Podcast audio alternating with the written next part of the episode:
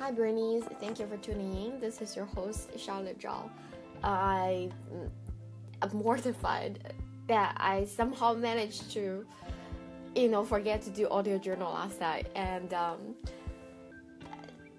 yeah, I need to either set up alarm for myself or just accept the fact sometimes I do it in the morning after I wake up.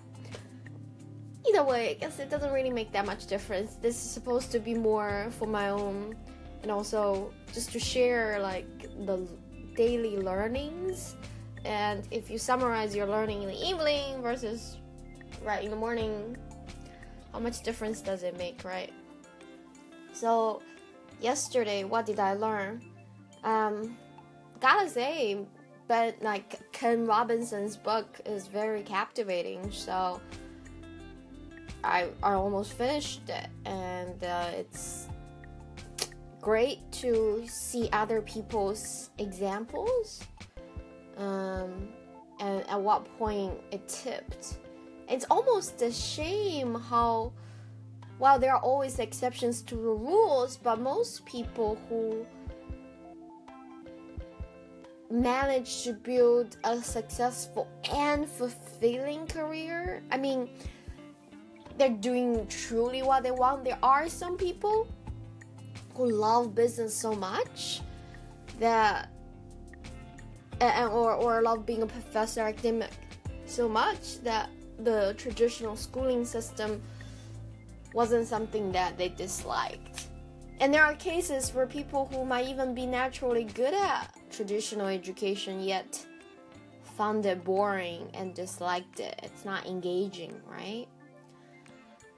And I'm so my my belief with schooling is that minus the traditional, you know, the historical reasons how public education came about, it, it's pretty much with the rise of industrial revolution, right?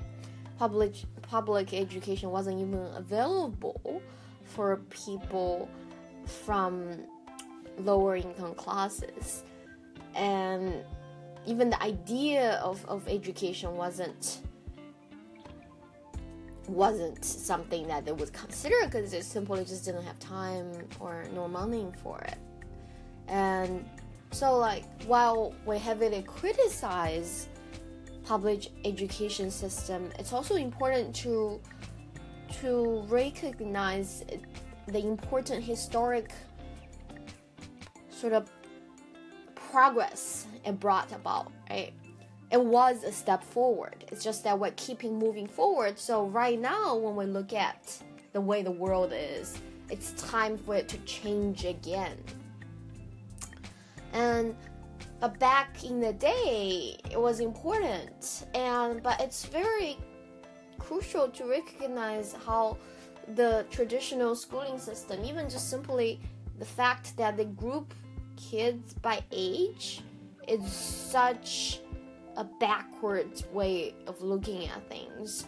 Like we all have experiences where someone who you know, two two kids of the same age, they may be good at different things. So their quote unquote ability age in X, you know, may put them into a traditional speaking different classroom. And that you know the structure of, of traditional education just really doesn't fit and the more I hear about the success of Finland, the more I want to actually go experience it.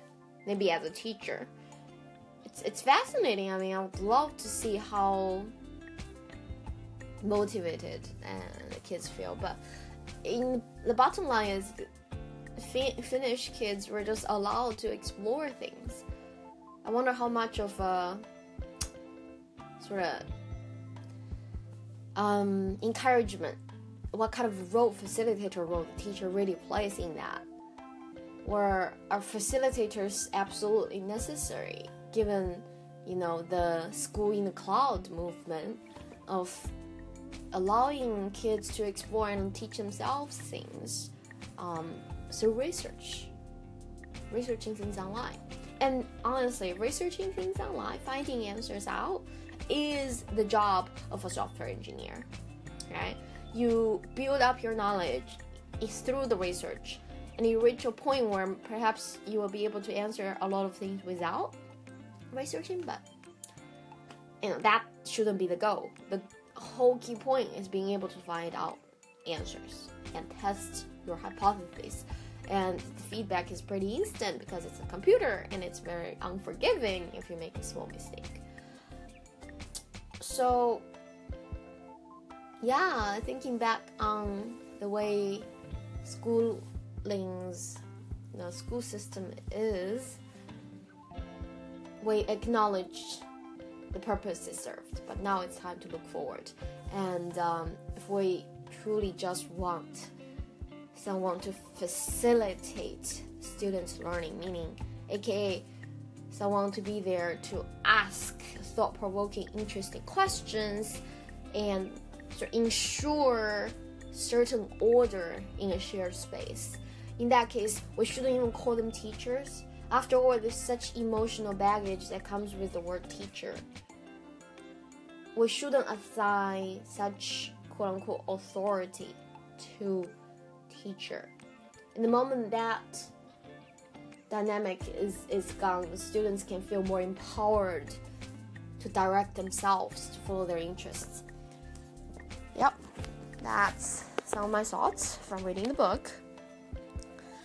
And thank you for tuning in, as always. Appreciate your effort and progress. See you tomorrow.